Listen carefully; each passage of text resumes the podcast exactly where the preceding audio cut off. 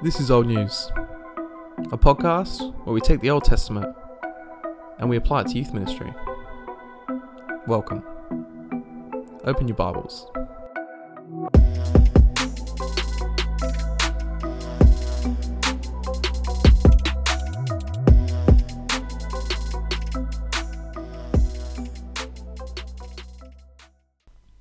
Well, welcome back. I'm really glad that you're here today, and, and I hope that you've been enjoying these podcasts. I hope that they've been helping you visualize uh, how you can get some of these texts uh, from the Old Testament. We've been looking uh, at prophets so far, but we'll be expanding on that, and I, I hope that this has been helpful in visualizing how you can get some of these Old Testament prophetic texts uh, into your youth planners uh, and into your ministry. I hope that's been a, a helpful thing for you so far. Today, we're going to be continuing with a minor prophet. We're going to be considering the book of the prophet Habakkuk, uh, a prophet who is looking at the sin of the nation of Judah and he calls on God to deal with it. The problem then being that he doesn't like the answer that he gets. I'm really keen to do this book uh, because I think it, it be- brings an important message to our youth, but does it in a no holds barred way. It's in your face, it's graphic, it's real, and it engages with something that I think is really important, and that's that we don't always get the answer to our question that we want. Uh, it's sometimes the answer is unsatisfying, and we see Habakkuk's going to draw attention to the tension that remains in his faith. And in Christ, this tension continues for us, yet we have a more clear view of where everything is going. And we're really blessed, and we're going to be thinking about that today. Uh, so, how about we jump in and start thinking about uh, this little minor prophet?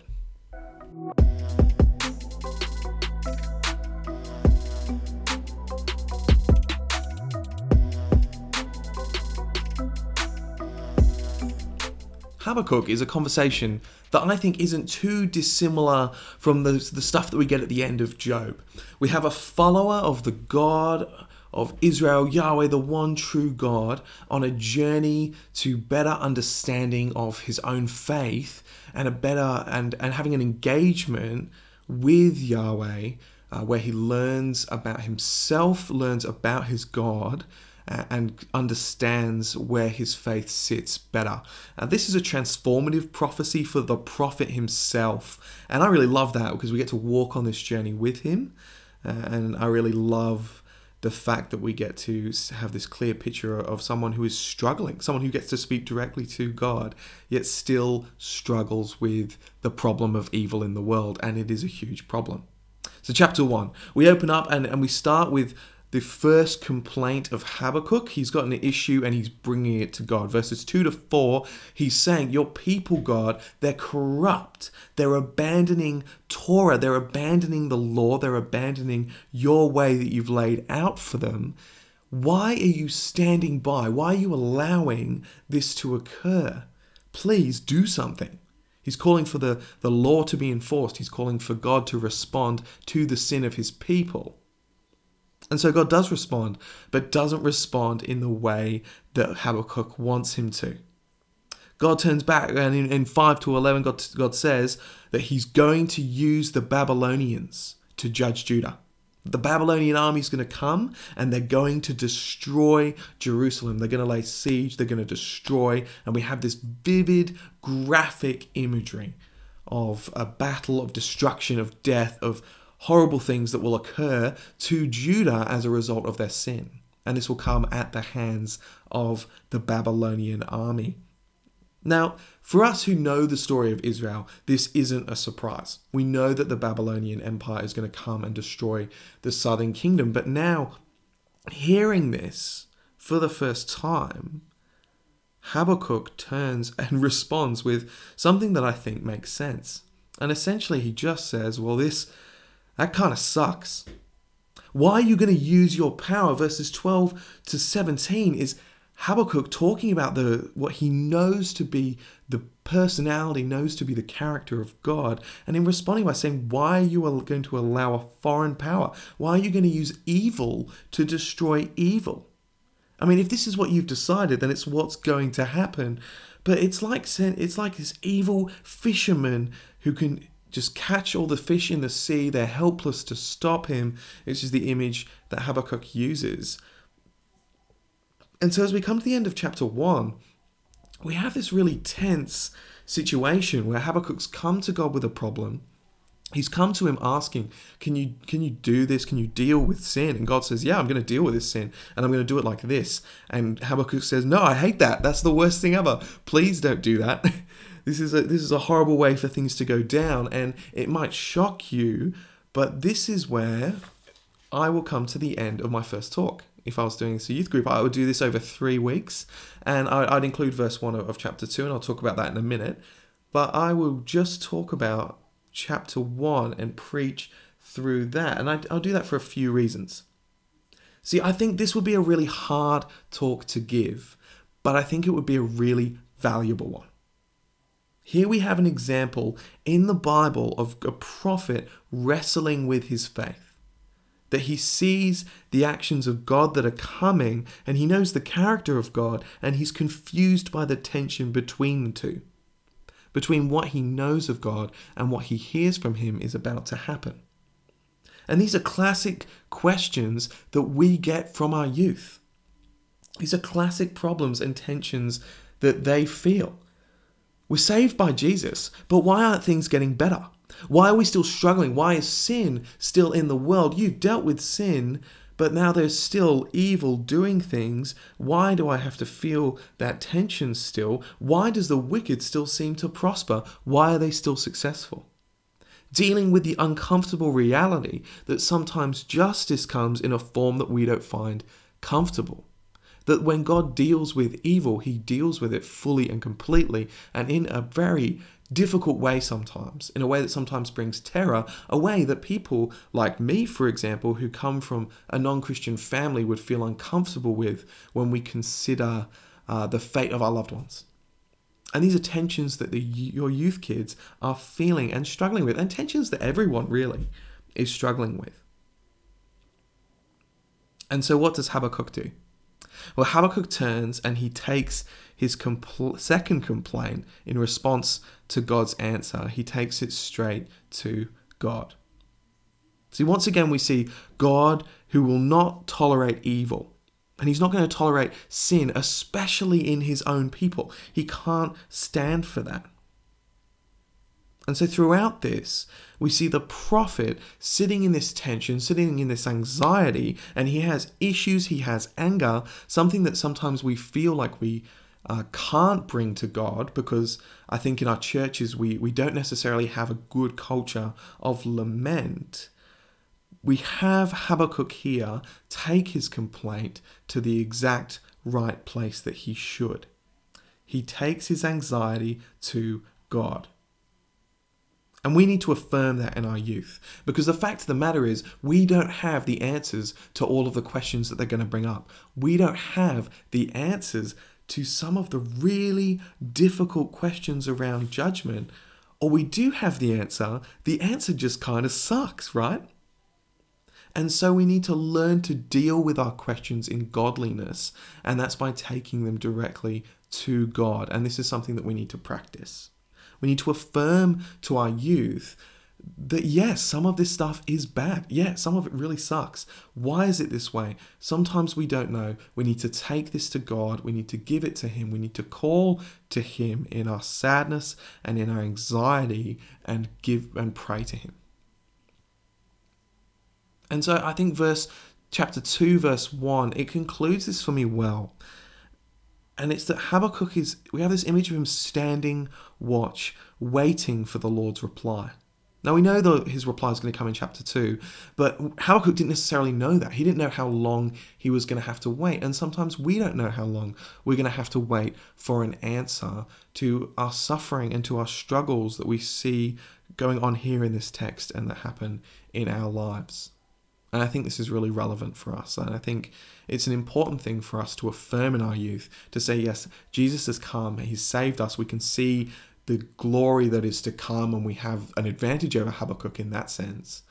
But we're still not going to have all the answers to the suffering that remains in the world and we're going and we need to deal with those questions well we need to make sure that these questions aren't things that become a barrier between our youth and the God that they love. And so, chapter 2, verse 1 concludes this by demonstrating that we should be waiting uh, faithfully for an answer, that an answer will come, that God is going to deal with these things and address them but he's going to do that in his own time when he's ready to do that. And so I think uh, chapter one, landing it uh, as positively as we can, uh, is a really great place to start and ends with, I think, helpfully ends with Habakkuk's second complaint because it lets us hang on that. It lets us hang on those feelings and really dig into them and hold on to them and make them the focal point of what we're going to do before we move on to the next chapter and see God's response to how he's ultimately going to deal with the Babylonians and deal with that evil.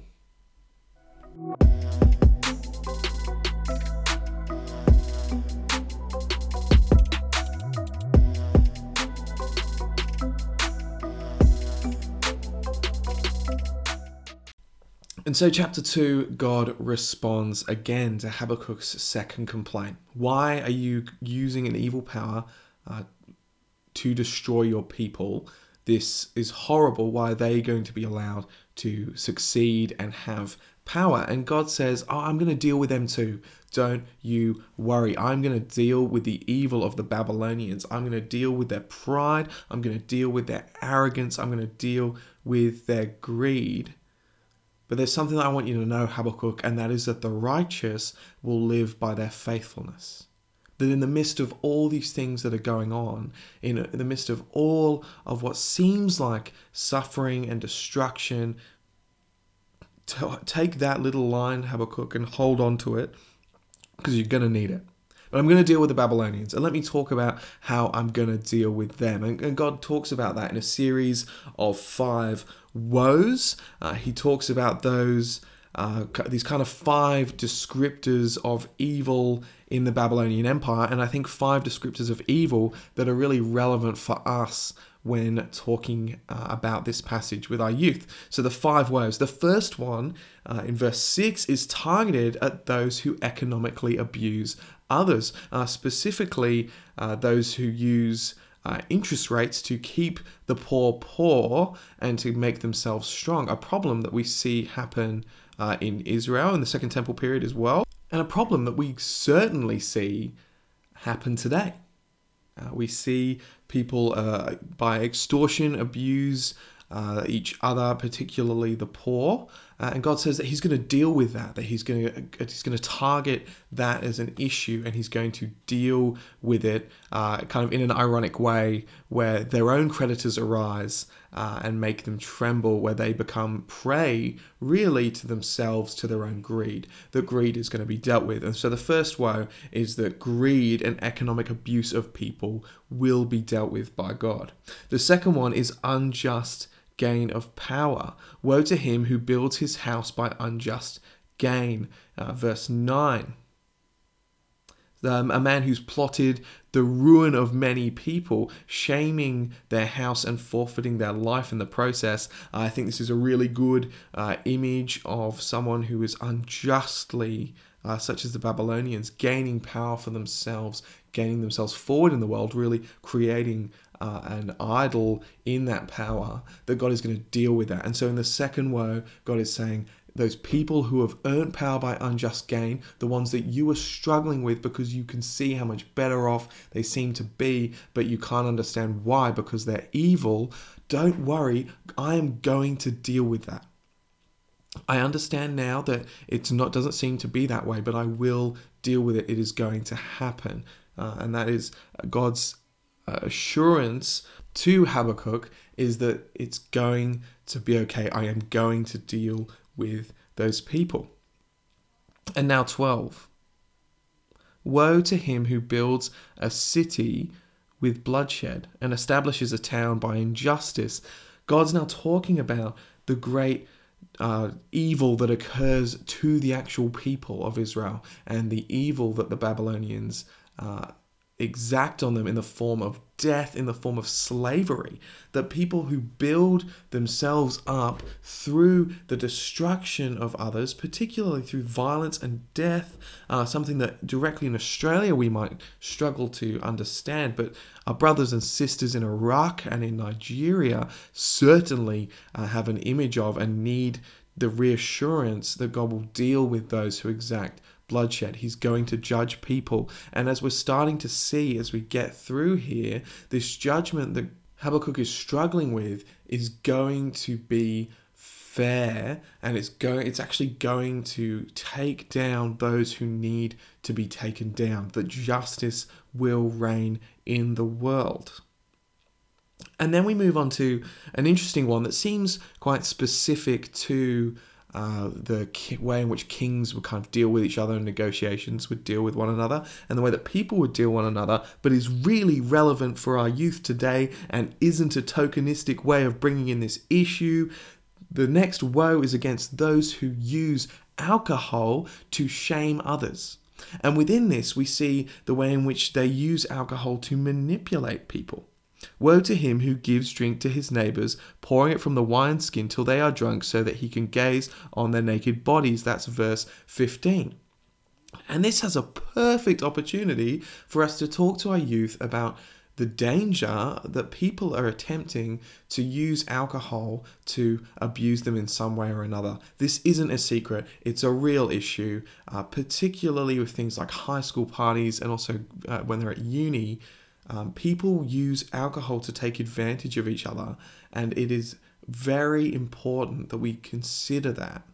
Uh, and we understand that is a sin that people are going to take against us, and that we now also understand that God is going to exact judgment on that. That there's this huge problem in our world and great injustice, I think, that many people feel when they've been taken advantage of when they were under the influence of alcohol, uh, when they've maybe made a mistake uh, that they're repentant of and want to make up for, but that they've someone in their sin has taken advantage of that situation uh, and now they feel helpless in response to it. What we see here is God assuring us that as His people, He will exact judgment on those who wrong people in that way, people who use alcohol and abuse it uh, in a way that takes advantage uh, of a situation, uh, and more so we see it's it's really exaggerated in this sense. The cup from the Lord's right hand is coming around to you. The cup that holds the alcohol is now uh, seems to be holding the judgment of God. And I think here's also an opportunity to draw a comparison between the cup of God's judgment and to be thinking about Christ in the Garden of Gethsemane that we have the cup of judgment coming here, and it's a cup that we don't want to drink ourselves. It's a cup that those who are the enemies of God will have to drink. But now we see that cup has actually been passed to Christ and that he has taken it for us should we choose to follow him. Uh, even even just zoning in on this section and forming a, a nice little topical talk about this this issue of alcohol um, but ultimately finding our strength and salvation through Christ uh, is a really great opportunity if you wanted to go off to the side in this point. But the final woe and and this woe for me encapsulates a lot of things and it is a woe around idolatry. Woe to him who says to wood, Come to life, or to lifeless stone, Wake up. Consistently in the Old Testament, we have a taunting of idolatry, of people who will create images with their own hands that they'll carve something and then they'll put it up and they'll worship it and bow down to it. And we see that idolatry ultimately is going to be punished that those who choose to disobey the first commandment, to follow a God other than God, or to create an image of God for themselves to worship uh, against what He has asked of us, will be punished. And this is a perfect, uh, classic application for our, for our youth where we can bring that across and talk about idolatry. But ultimately, verse 20 ends coming back to the sovereignty of God, that the Lord is in his holy temple. Verse 20, let all the earth be silent before him. That in the glory of God, that in his judgment that is to come as he deals with these five forms of sin that the Babylonians are exacting but are very relevant for everyone else. That God will ultimately be in control from his temple And we have the earth silent before him, which is a really great image of power and strength and reverence before him. Uh, I think uh, a talk on, on chapter 2 uh, it would be really helpful in that we see that justice is dealt onto the powerful, onto the manipulative, onto the abusive, onto the idolater. That the idols are always mocked for what they are, and God's judgment will come upon those who act in this way, should they not choose to follow Him and repent through Christ. Just as with the last episode, we saw Nahum talking about how God will not allow evil to reign in the world forever, we see in the midst of all this little section, verse 4 sticks out at us. That in the midst of all this judgment that is occurring as God starts to deal with wickedness in the world, at this center, we have the righteous. And this should help you really when you preach on Romans 1 and Galatians 3 when Paul quotes this, because in the context here we can see that the righteous are those who are continuing to stand in faith in the face of terror. That they are the faithful in the face of death and destruction and the judgment of God when all these horrible things are occurring, when they see injustice happen in the world, they remain faithful to Him, they stick by Him. And this is the faithfulness. And I think that gives weight to it. And particularly um, when I've spoken on Galatians 3, I really felt the need to come back here and, and feel the weight that this faith that we are saved by, that as we're justified by our faith, that that faith often comes uh, in places of darkness and places when it is difficult. And that's a reality that we need to deal with, but is it a reality that is worth it? That God uh, stands by those who are faithful to Him, and that if we turn and stand and live by our faithfulness, then we too can stand with Christ, and that is a good and righteous thing to be aiming for. So, chapter 2, uh, we've kind of gone from the position of waiting for God's answer to seeing that his answer to Habakkuk is that there is great evil in the world that he will deal with, and that he is going to deal with the Babylonians, even if it means first he will use them. And there's still that tension. We're still struggling with the concept that he's using the Babylonians, but God is showing us that he does not affirm them. And this is an important distinction. So remember, at the end, by the end of chapter two, we can see that God may use the Babylonians, but that does not mean that He affirms them. Just because He uses an evil power does not mean that He affirms that evil, which is a good distinction to draw, and maybe one that you need to draw in your talks.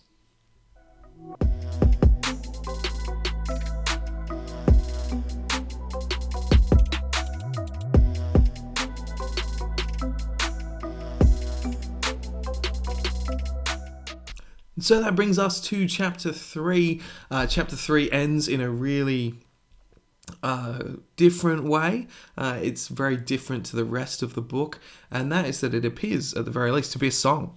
Uh, it's something that Habakkuk uh, is praying, but he composes it on an instrument, and so that suggests that this is a song that he is singing and uh, I think that's really cool. And it's a really cool context to be approaching this final bit with. Uh, I'm not going to look too closely at the text, I just want to draw out uh, the main kind of things that I'm pulling out of it and that I'm thinking about with respect to youth. And that's that Habakkuk is on a journey and he's come to the end of this journey.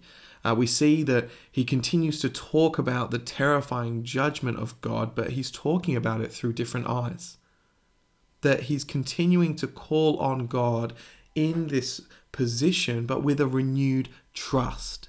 That he declares what he knows to be true about God and puts his trust in that. He's different now. He sees uh, the, the same problems and he still has struggles, but he is renewed in his trust and comfortableness in understanding God and what he will do, uh, essentially. And I think this is really cool because he's looking to the future. He's looking forwards. He knows his God. He knows what his God is going to do. And that while there may be all this suffering and all these difficult things that are occurring, he knows that the sovereign Lord will be his strength, that he will keep his feet.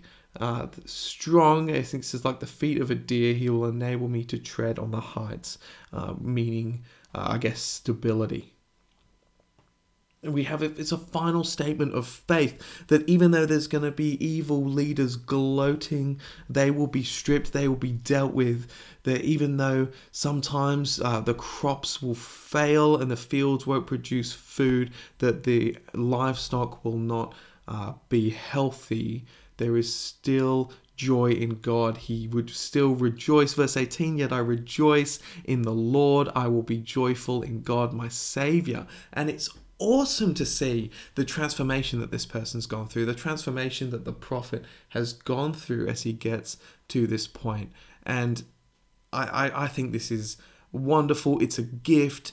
The third talk on this on this chapter, on chapter three, is a great opportunity to see where he has come and hopefully where people in our youth groups have come to by this point in this series. That as they've been reading through this passage, they've been walking with Habakkuk, they've been struggling with him, and now they're at the point of understanding that yes, things are not going to be perfect, things are not necessarily going to be fixed. But I trust in the Lord. I know He is good. I know He has saved me. And I know uh, that I've been saved through Christ, which is once again just such a huge advantage uh, that we have over Habakkuk, being able to look back and read his prophecy, knowing that one of the things that he was hoping for was the cross. He just didn't know it at this time. See, I love this book because it is real. I love the idea of doing a three week series on Habakkuk because I know the benefit that my youth will get, that I'll be able to engage deeply with them. And I think if you do a series on Habakkuk, you will engage deeply with the struggles that they have, that it gives them the opportunity to see the very real way that the Bible engages with issues and that the Bible itself is real that it understands the different struggles that we have, that there are people who got to deal and speak directly to God and they still have the same struggles that we have, that they have the same questions that we have, that they point to evil in the world and they ask why, and sometimes they also have to wait for the answer just like we do. But ultimately, we see that God will deal with evil and in a very interesting way. And, and and we see in Habakkuk, he he talks about it and deals with it and tells us about it in a very different way uh, to the book of Nahum. And and while they deal with similar issues and also with Obadiah, we see that each of the prophets that we've looked at so far, they deal with these issues in different ways and give us opportunities to explore different things with our youth group. Habakkuk's on a journey, a journey of understanding, and this prophet goes through a transformation through his own message. And we get to watch that happen and walk alongside it. We see evil, but we see just how much God hates evil and sin in the world. And so we see that God will deal with it. He's going to deal with it, and He has dealt with it on the cross.